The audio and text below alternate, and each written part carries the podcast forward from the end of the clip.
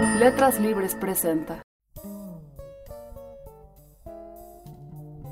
Esto es Memoria Poética, una serie de letras libres con motivo del Día Mundial de la Poesía.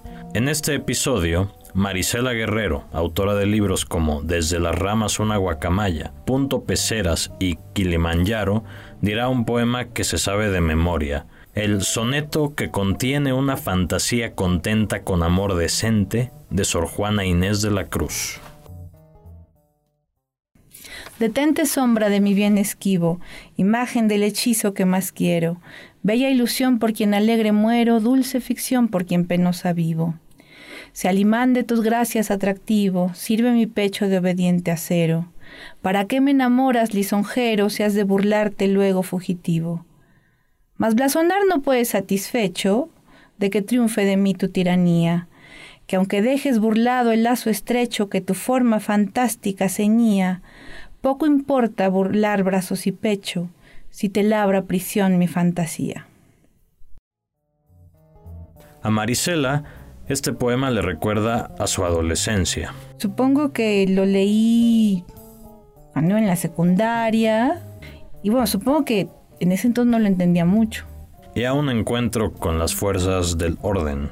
En una ocasión, unos amigos y yo tuvimos un problema con el Ministerio Público. Bueno, no fue un problema grave. El hecho es que estábamos afuera de un Ministerio Público y había unos policías ahí y estábamos platicando y los, policías se nos acercaron y nos preguntaron qué hacíamos.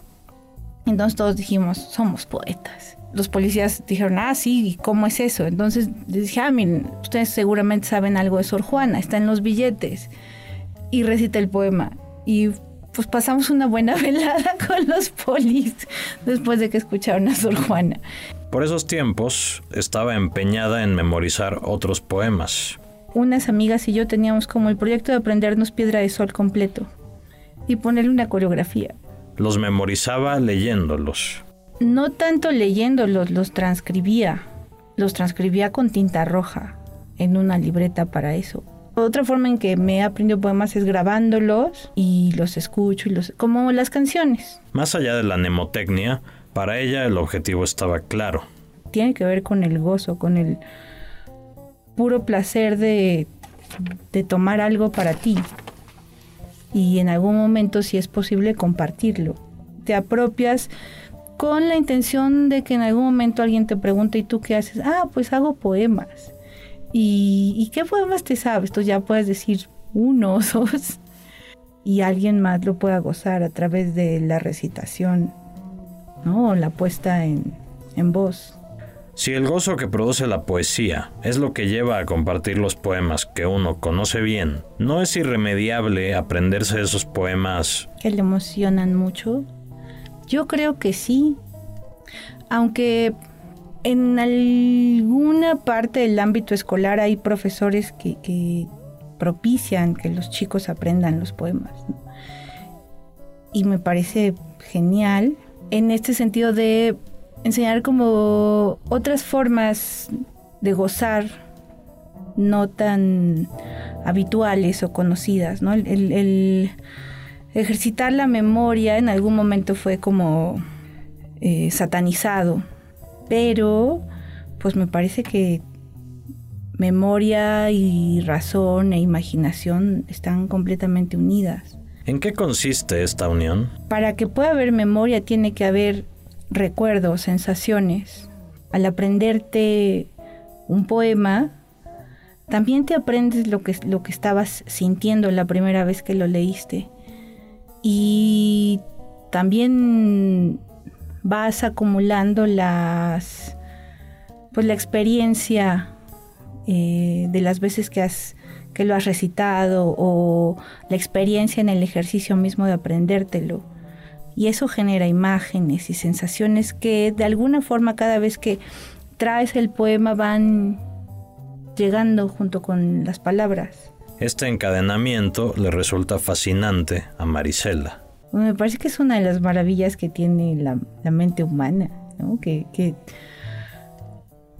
no solamente eh, haya un raciocinio, sino también una parte, o sea, un pensamiento emotivo ¿no? Un pensamiento que está completamente eh, anclado en nuestros afectos, ¿no? En, lo que nos conmueve y nos, nos causa placer.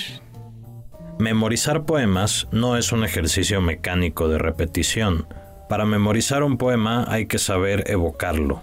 Y justo para que suceda la memoria, me parece que uno de los aprendizajes es a recuperar imágenes o sea, y, sensaciones. La memoria por sí misma como lorito no creo que sea tan, tan humana. O sea, me parece que incluso en el ejercicio de aprenderse las tablas de multiplicar, hay o es preciso algo de recrear imágenes y sensaciones. Quizá menos eh, intensas o evidentes o luminosas como cuando te aprendes un poema, pero aún en esos ejercicios mínimos hay un trabajo de memoria visual y sensorial importante. Hay un ejemplo que a Marisela le viene a la memoria. A mí en lo particular me emocionan mucho los versos sensoriales, aquellos que, que son sumamente musicales, pero además de su musicalidad, tienen imágenes o te suscitan imágenes.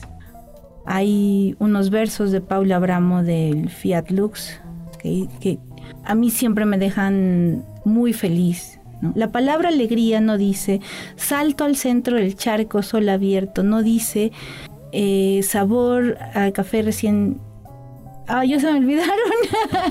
Pero, es esta cosa de lo que dice la palabra y lo que hace el personaje, el personaje del poema, que es una niña en ese principio, ¿no?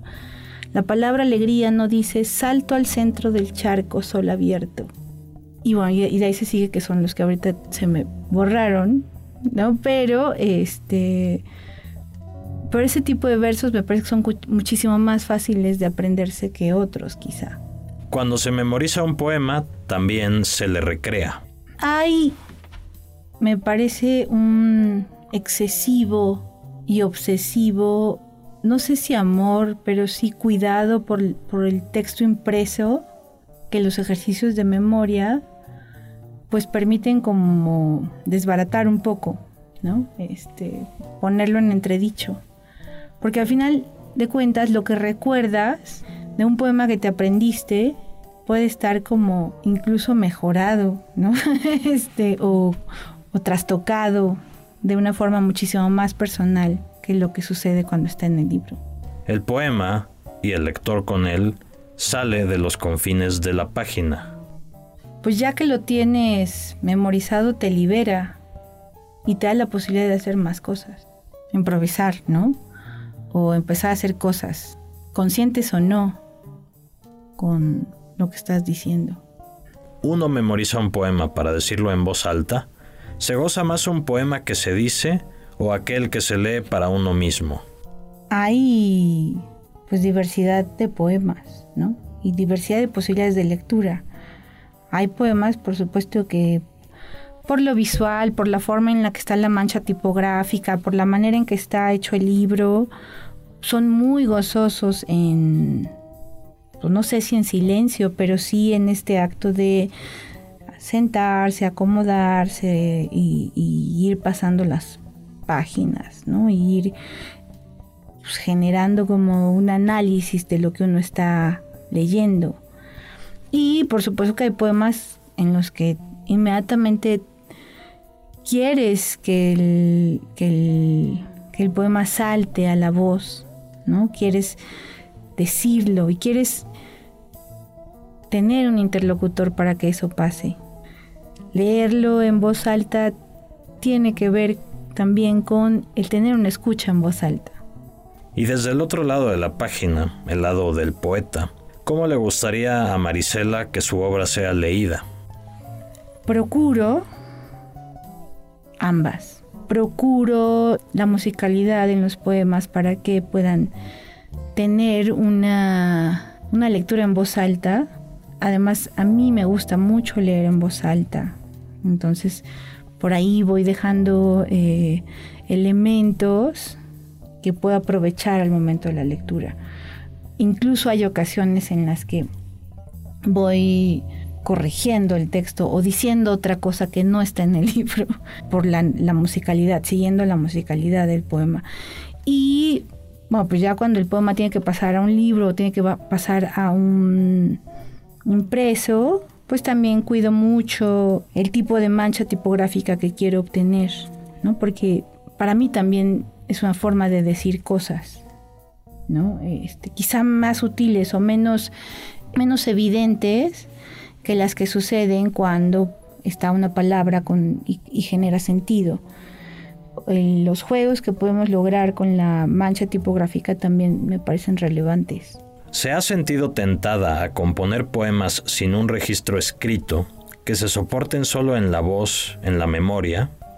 Primero hay que entender que cuando se escribe un poema, se es, de alguna forma, su rehén. Cuando estás componiendo un poema, todo está involucrado, ¿no? Las imágenes, la cosa sensorial, el asunto de cómo lo trasladas al, libro. Pero bueno, eso también te libera, o sea, es otro ejercicio de liberación, distinto.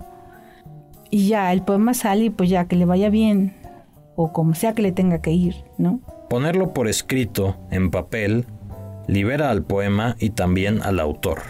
En cambio...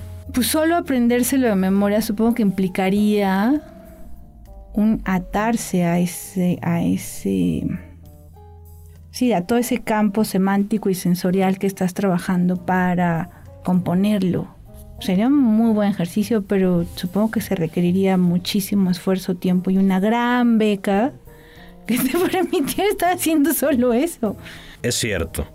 Memorizar poesía requiere entrega, es una afición difícil de mantener en estos tiempos. El que hayamos abandonado un poco la poesía y la memorización de los poemas se tiene que ver más bien con nuestra vida social y económica tan poco dada al, al ocio placentero, ¿no? Este, nos la pasamos corriendo, nos la pasamos en trabajos donde no hay tiempo ni para levantar la cabeza.